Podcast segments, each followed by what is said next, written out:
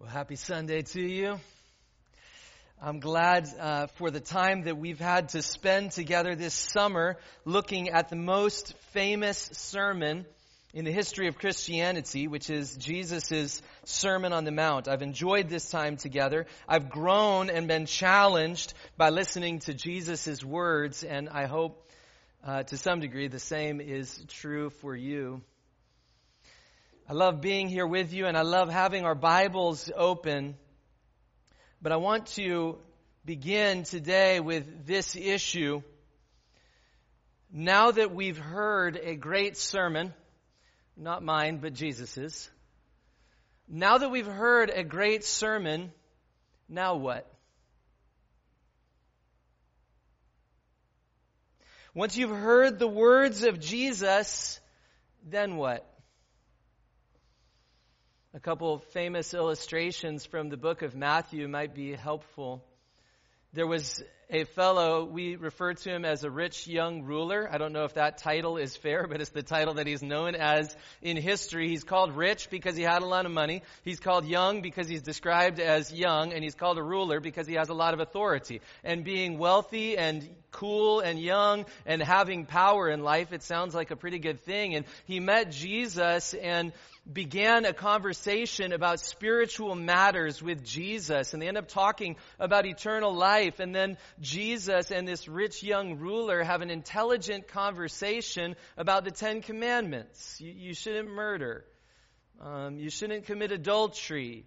You shouldn't bear false testimony. And, and this rich young ruler turns out to be a relatively moral and upstanding guy because he's able to hear these things in this conversation with Jesus about the Ten Commandments and say, you know, I've been doing that stuff since I was young.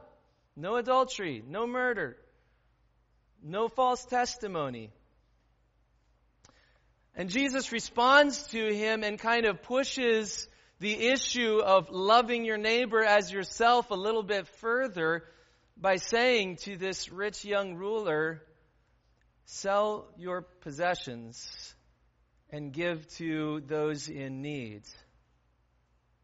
You see, he's challenging this rich young ruler not just to be able to say, I haven't broken some of those rules. He's challenging this rich young ruler to actually live a life of love which is going to require letting go of some of his love of money in order to be more generous with others. And Jesus invites this man to come and follow him. And then the book of Matthew tells us this rich young ruler hearing Jesus' direction for his life and hearing this invitation to follow Jesus personally, the book of Matthew tells us that instead of following Jesus, he went away sad. It's interesting, right? It doesn't say that he went away feeling judged by Jesus or something like that. It wasn't that he went away thinking that Jesus was really strict. It's almost as though this rich young ruler realizes Jesus is on to something that would be a great way to live life with radical generosity but he went away not following Jesus. He went on his own way sad because he realized he loved his money more than he loved the way of Jesus. So we've heard the words of Jesus. Now what? You get why this matters, right?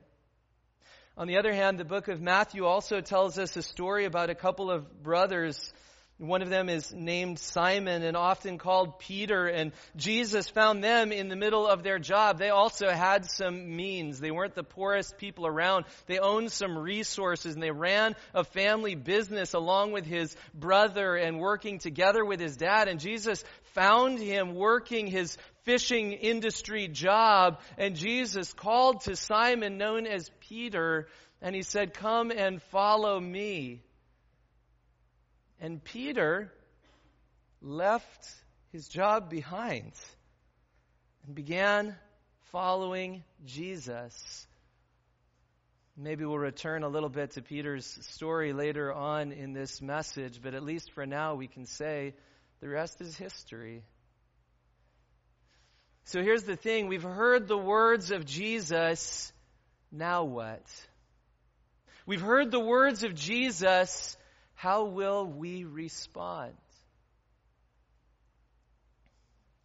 These words that were just read a moment ago are the very last words recorded of Jesus' Sermon on the Mount. And the, the end of the Sermon on the Mount, which began by saying, Blessed are the poor in spirit, for theirs is the kingdom of heaven. Blessed are those who are spiritually poor and they understand it.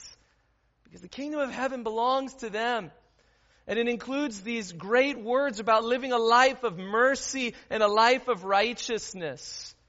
Living a life of inner purity and a life of love for others.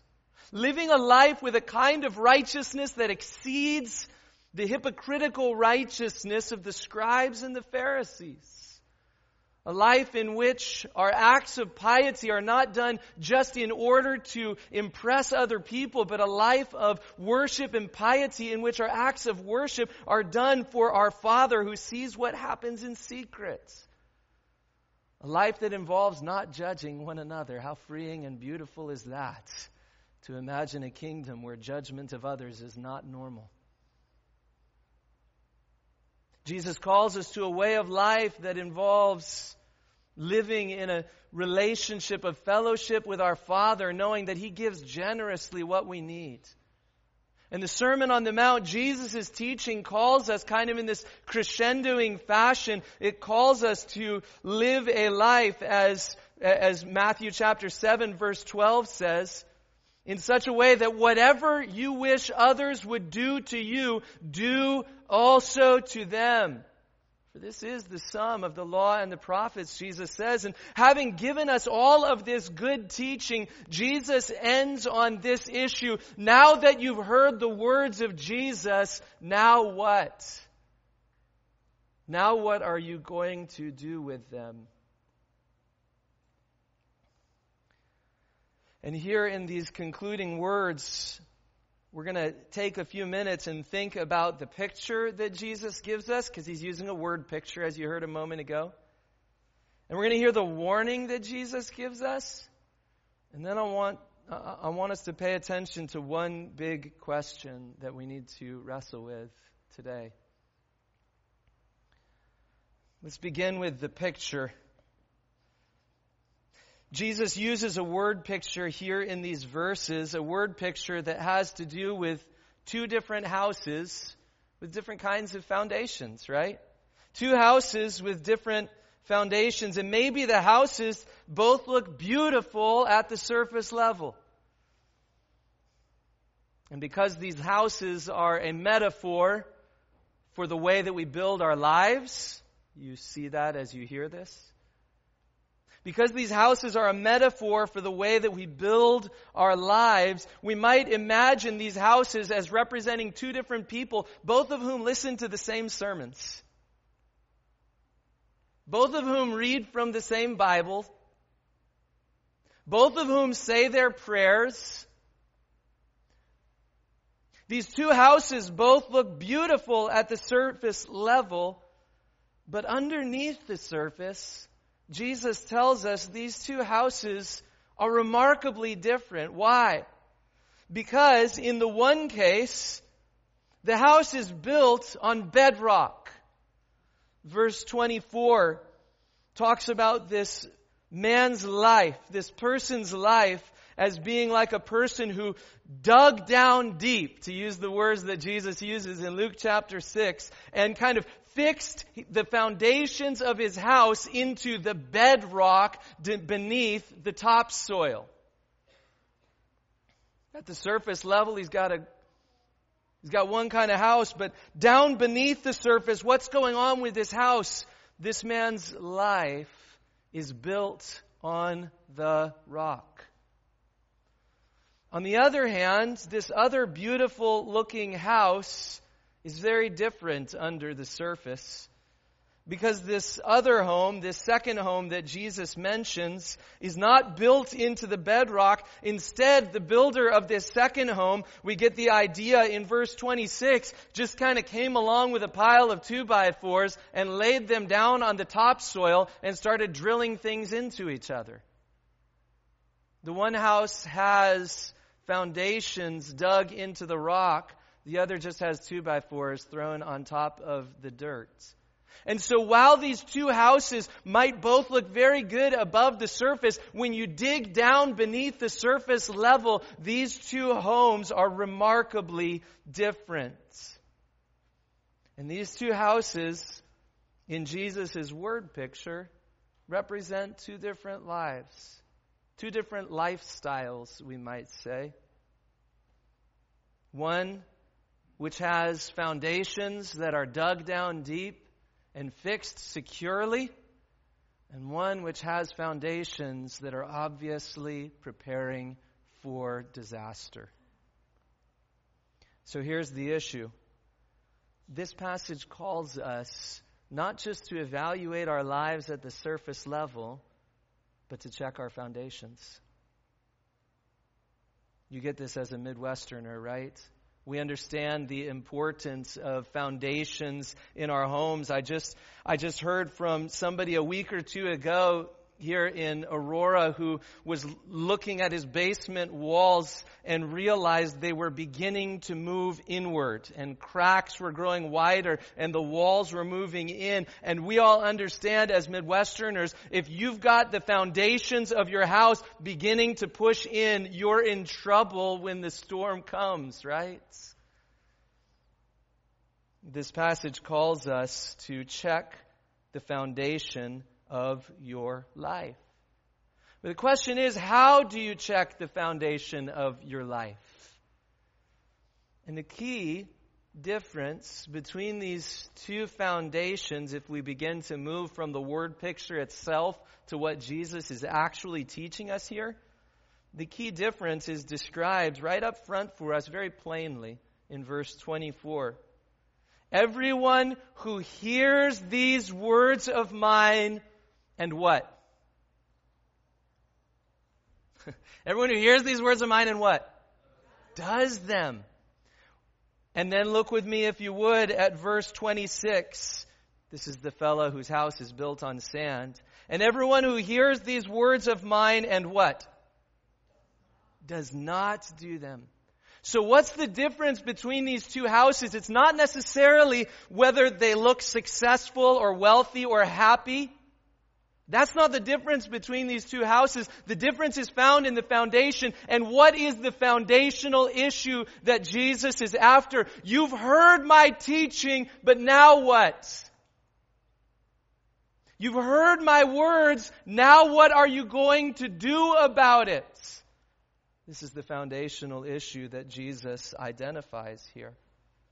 Now, some of us who have studied theology and read the Bible know that there is a wonderful teaching in Scripture that we often refer to as big word here justification by faith alone. Justification by grace alone, through faith alone. And so there are these teachings about how we're justified not by works done in the flesh, but we're justified by faith in Christ. And someone might be reading along with some awareness of that and saying, Jesus, you're committing a foul here when it comes to the jo- doctrine of justification by grace alone, through faith alone. And I just want to ease your conscience if you're thinking that. And I want to assure you that Jesus is not in theological error. All right. That's my, that's my conviction or my assumption here. And here's a really simple explanation of how this fits together with that idea. The, the explanation is to say something like this. Do you realize that a pregnancy test does not make you pregnant?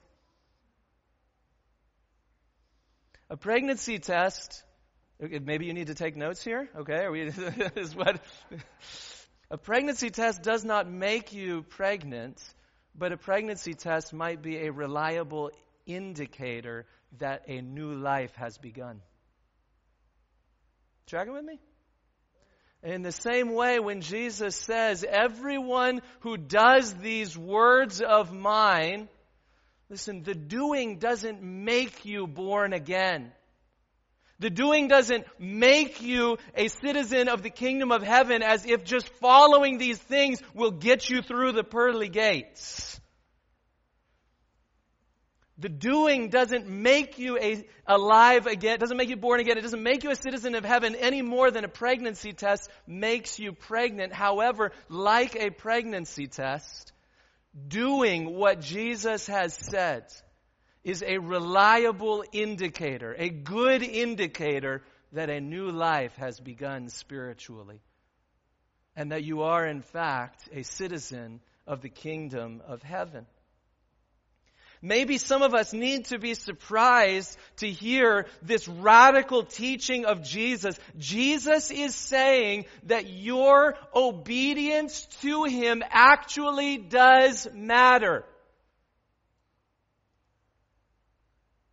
He's not joking around about this stuff as if it's like, well, there are all kinds of ways to live, and here's the one that I happen to like. Jesus is telling us that following Him really does matter. Not in a sense that it gets us into the kingdom of heaven, but in the sense that Jesus Christ is not only a gateway to heaven, He's the whole way. And following Jesus is not just a matter of like, how many things do I need to do to get through the doorway of Jesus and then I'll go back to living life my own way. Following Jesus as Lord is not just a matter of what do I have to do to get through the doorway. It's a matter of following Jesus from now until forevermore. Our obedience to Him really is important according to Jesus. It's an important indicator that new life exists and that we are citizens of the kingdom of heaven. To hear Jesus and to walk away without responding in faith and following, to walk away from Jesus like the rich young ruler is dangerous.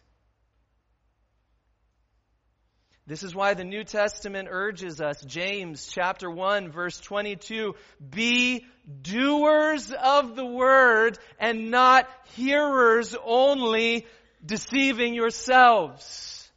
You see what James is getting at? There is a way to hear the teaching of God's Word. There's a way to hear the teaching of Jesus Himself.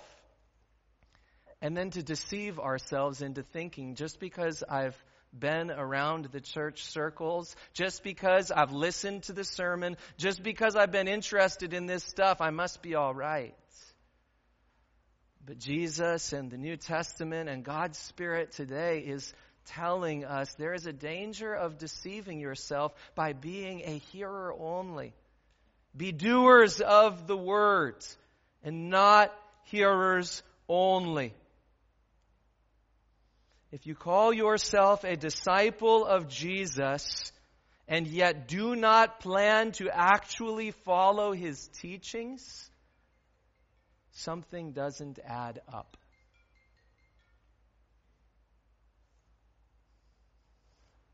This is an issue of discipleship, which is why when Jesus calls his disciples to go and make disciples, he doesn't just tell them, I want you to go and lead people to pray prayers of decision.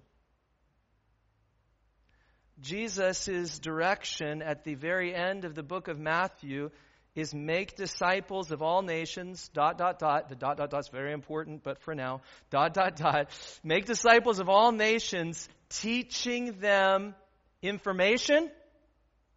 Probably has to be some information but what kind of teaching are we after? According to Jesus, the goal of Christian ministry is not just information exchange. The way of discipleship is not just listening to good sermons. According to Jesus, the way of making disciples involves teaching them to observe, to follow, to do something. To do something differently as a result of hearing Jesus Christ the Lord's teaching. This is the word picture that Jesus gives us about two houses with two radically different foundations. These represent different people whose lives might both look equally happy, equally successful, maybe even equally religious. And yet, down beneath the surface, Jesus is warning If you call yourself my disciple and don't intend to actually do anything as a result of what I've taught you, something doesn't add up. And that brings us from the picture about these two houses and two foundations to the warning that Jesus has to offer. And the warning, which is the tipping point in both of these little word picture stories that Jesus gives, the warning is that a storm really is coming. You notice how significant the storm is in verse 25 and in verse 27. In verse 25, talking about the house with foundations, Jesus' word picture goes like this. And the rain fell, and the floods came, and the winds blew and beat on that house, but it did not fall. Notice again what happens in the storm for verse 27. And the rain fell, and the floods came, and the winds blew and beat against that house. So far, we're talking about two houses that might look equally happy, that might look equally successful, that might look equally religious, facing the same kind of beating storm. But notice how different the outcome is for these two houses at the end of verse 27. And it fell the house without a foundation, anchored through faith and obedience to Jesus Christ. The house without foundation fell, and great was the fall of it. Again, we need to move from the word picture to real life.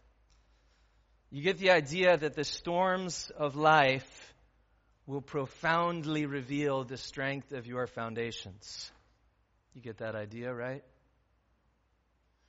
I was talking this week with a friend of mine who's a part of the Advent congregation here, the folks who let us use their building on Sunday afternoon. Uh, I was talking with a, a dear friend uh, in, in that congregation who's in his retirement years, and he's able to look back to the season of life that I'm in and think of those as the young days, right? I got an amen from a few folks there. He's able to look back, and he was telling me this week about a season in his life when he was closer to my age than the age that he is now. And he was very, very deeply depressed for quite a long time. He described to me what that depression was like a feeling of kind of inability to do anything getting home from work and just kind of collapsing into his chair with no more relational energy for anybody, no matter how hard he tried.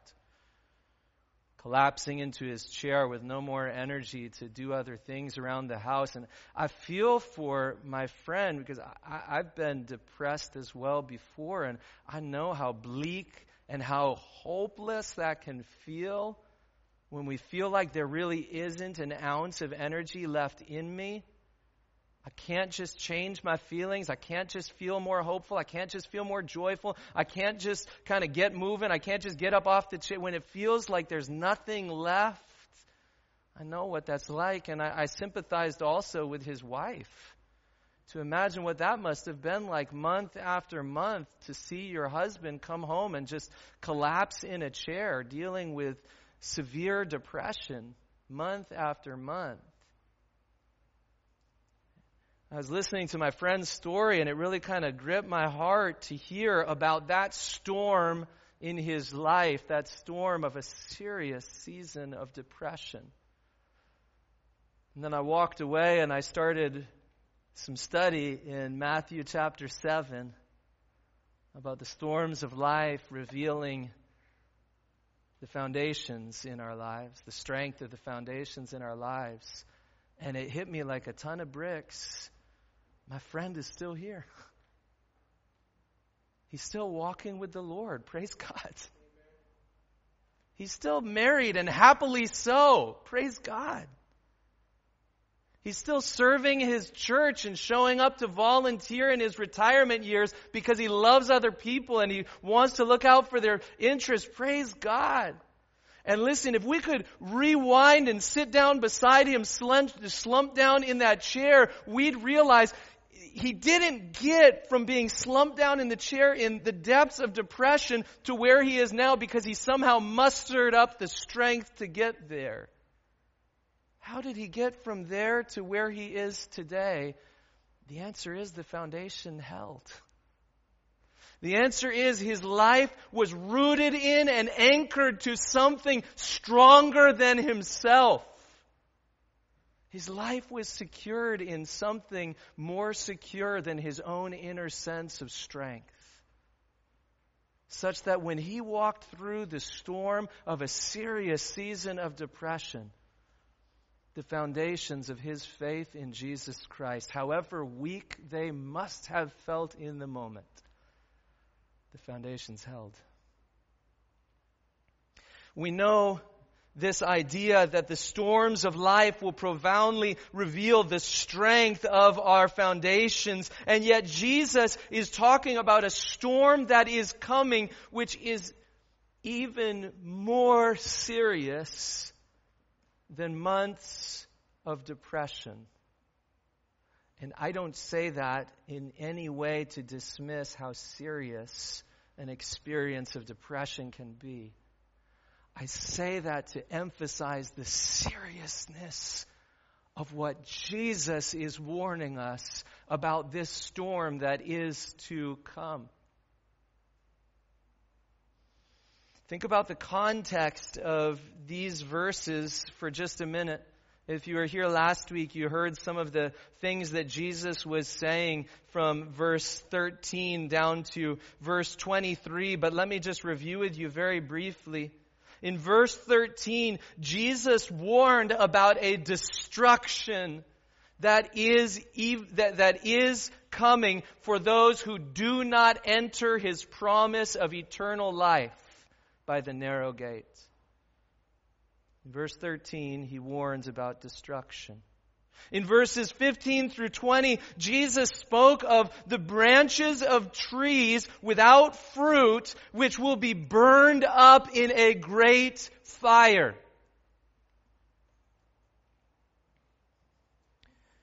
And then in verse 23, Jesus warned that many will say, Lord, Lord, only to hear Jesus say in response, Depart from me, I never knew you. Do you hear the seriousness of what Jesus is talking about? He's not just telling you this is how to get your life a little bit happier. I mean, that would be cool. I like being happy. I'll talk with you about how to get my life happier if you've got good tips for me. But that's not what Jesus is really focused on here. Do you hear the seriousness of what Jesus is talking about? Something that relates to utter destruction, described as being like a burning of a great fire. Something that warns very seriously that Jesus will say to some, Depart from me because I never actually knew you despite all your words, despite all your lip service. And now, Jesus describes a person who hears his teaching and yet goes on their own way as being like a house that is built with just two by fours laid in the mud and he describes a furious storm that really is coming. And he warns if you don't dig down deep and get your foundations secure, it doesn't matter how happy your life may look. It doesn't matter how successful your life may feel. It doesn't matter how religious you pretend to be. If you don't dig down deep and get your life secured to something stronger than you, then when the storm comes, great will be the collapse.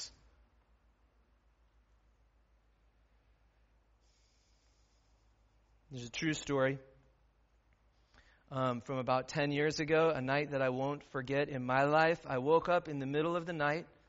I don't know, let's say 2 a.m. Do you like being woken at 2 a.m.? I do not like it, okay? There were flashing lights coming through my window. There was all kinds of commotion and chaos down in the street that woke me up. And I was kind of annoyed at all of this going on in my time for my sleep in my cozy house. What's up with all the lights? What's up with all the commotion? Who dares disturb my sleep? And so I got up and I went to the window and I opened the window and I could see through a reflection in the windows of the house across the street that the house next door to me was consumed with fire. I don't mean that the house next door to me had like a little bit of smoke. I mean like billowing flames and firefighters with like axes chopping at things and trucks. And so my wife, um, Katie, who loves me, was like, you know, you're a pastor. You should go help people. and so like 2 a.m. version of me was like, you're right. I'm a pastor. I should go help people. And so 2 a.m. version of me put on a jacket and like stumbled outside, still like tired. this is like my favorite part. And I find this firefighter. And remember, like there's a house consumed with smoke. Firefighters are over there like swinging their axes, shot, like saving lives and everything. And I stumble out in the middle of the street and I'm just like, I'm a pastor. I'm here to help people. and so I said to the firefighter who was charging across the street, I said, you, you ready for this brilliant question? What's going on? And you know his words to me? What does it look like? And that was the end of our conversation. he had more important things to do than deal with me wandering around confused, trying to figure out how I'm going to contribute to this situation as I'm getting over being annoyed about being awakened from my comfy sleep in my cozy house in the middle of the night. Why? Because he's on a mission to rescue lives. Right? Here's why I bring up this story about a fire next door is because as Jesus speaks about the danger of the coming storm, some of us will feel like we'd rather be left alone than hear all of this negative stuff about destruction that is to come.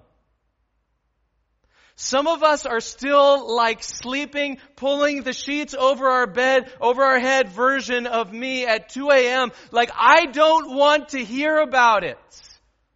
I don't like this talk about destruction. I don't like this talk about fire. I don't like this talk about good, respectable, happy looking people coming up to an eternal collapse. I don't like it. And here's the thing. If there is no fire up ahead, then Jesus is a disturbed lunatic. And if there is no real storm up ahead, then we would be right to be really ticked off at Jesus. Just like you'd be right to be really ticked off at me if I came down your street and started chopping holes in people's houses in the middle of the night when there was no fire. But what if Jesus is speaking to us with this urgency about the storm that is to come, not because he's some kind of raving lunatic, but because there really is a fire. Because there, what if he, Jesus is making this noise in this street and waking some of us up, even though we'd rather be asleep in our comfy, cozy own home without being bothered by this stuff? What if Jesus is making noise in the street about this destruction that is to come because it's real? Well, then Jesus is not a lunatic. Instead, he's a rescuer who's come to save. And all of the flashing lights and all of the commotion that comes out of Jesus' teaching about this stuff is not, is not just here to annoy us. What if Jesus knows what really is coming?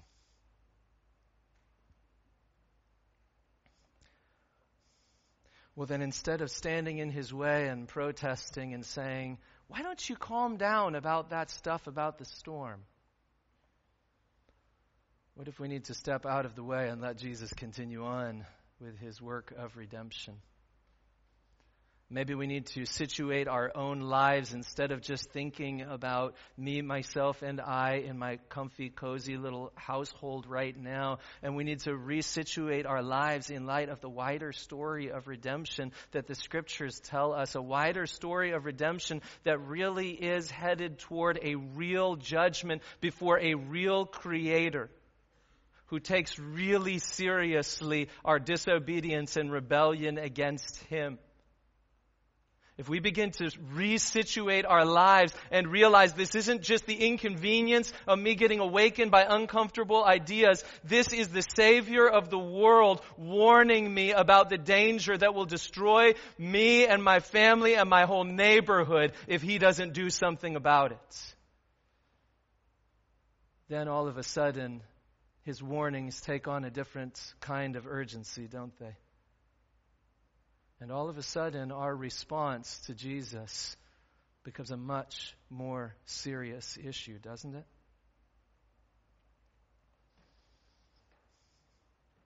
We need to check our foundations because what distinguishes houses is not necessarily what's above the surface. What distinguishes one house from another is our response to Jesus. We need to check our foundations because there's a storm that's coming. But when we check, what are we looking for? We're looking at this issue. What is my relationship with Jesus Christ the Lord? Am I hearing His words and just going on my own way? And preferring my comfy and cozy life with all my stuff? Or am I hearing his teaching and revering him as Lord to the point of following in the way that he's called us to? So here's the big question that we need to consider as we check the foundations of our lives. The big question is this How are you responding to Jesus?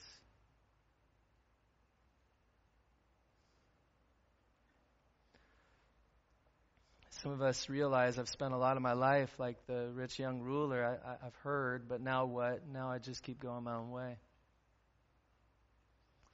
And for some, right now, today, you need to begin the journey of following Jesus as your Lord, trusting Him as the one who came to rescue us. Not only by His words, but the one who came to rescue us by giving His own life as a sacrifice for our sins to open the way to the Father so that even sinful people like you and me can be invited into the family of God by faith in what Jesus has done for us. Some of you need to be invited, even challenged today. Don't hear the words of Jesus and keep going your own way. Be doers of the word. Others of us need to be challenged today to keep on following Jesus because this stuff really does matter.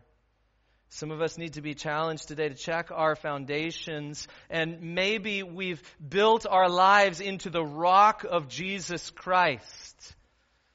And yet we realize there's some foundation repair that's needed. There's places where I've resisted following the teaching of Jesus. There's parts of his teaching that align with how I want to live, and that's great, but there's other parts that I find more challenging, and I tend to just ignore those and look away. Jesus Christ, the Lord, is calling us to follow him in every aspect of our lives, not just the ones that are convenient. And so he calls us afresh to lives of mercy and righteousness, lives of purity and lives of radical love for others. We need to check our foundations. How are you responding to Jesus? Some of us will hear this, and even though we know we've heard before and we've made our best intentions to follow, we've failed. Maybe some of us, it turns out, are a lot like that fellow named Simon Peter. Jesus called out to him and said, Follow me. And, Jesus, and, and Simon Peter left his nets and followed. But do you know what else happens in that story? His pathway turns out to be pretty rocky. There's the time that Jesus says, Who do you say that I am? And there's all kinds of answers. And Simon Peter speaks up and says, You are the Christ, the Son of the living God. And Jesus says, On this rock I will build my church. But then immediately after that, as the book of Matthew records it, Jesus starts teaching about the cross. And Peter's theology isn't so good yet. And so Jesus needs to say to Peter, Get behind me, Satan. Where there's the time that Peter is aware of the persecution of Jesus and he shrinks back in fear and he denies Jesus again and again and again and he needs to be restored by Jesus.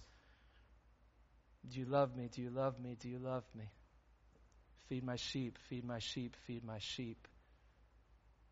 Or maybe there was the time later on in Simon Peter's life after he'd been involved in church leadership and ministry when he began to pull back from some people who were from a different ethnic background than he was from. And Paul writes about it in the book of Galatians. Paul says, I had to confront him to his face because his life was not in step with the gospel. Maybe some of us know what it's like to have a rocky pathway of discipleship like Simon Peter. But here's the thing the big question is not how smooth is the pathway of discipleship for you. The big question is how are you responding to Jesus? Are you like the rich young ruler, hearing the teaching and just walking away unchanged? Or like Simon Peter, have you begun following him and found yourself in some theological problems? And had to come back, and found yourself wavering in your commitment and needed to come back, and found yourself straying away into a lifestyle that's not in keeping with the gospel and needing to come back, have you, like Peter, discovered that in the way of following Jesus, there is mercy for people like us?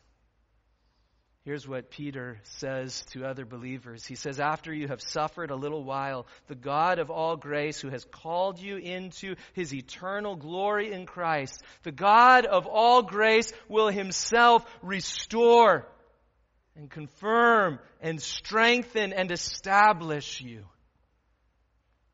And to him be the dominion forevermore. So here's the big question. It's not, have you followed Jesus perfectly yourself? It's how have you responded to Jesus? By turning and going your own way, or by following the one who is full of grace even today?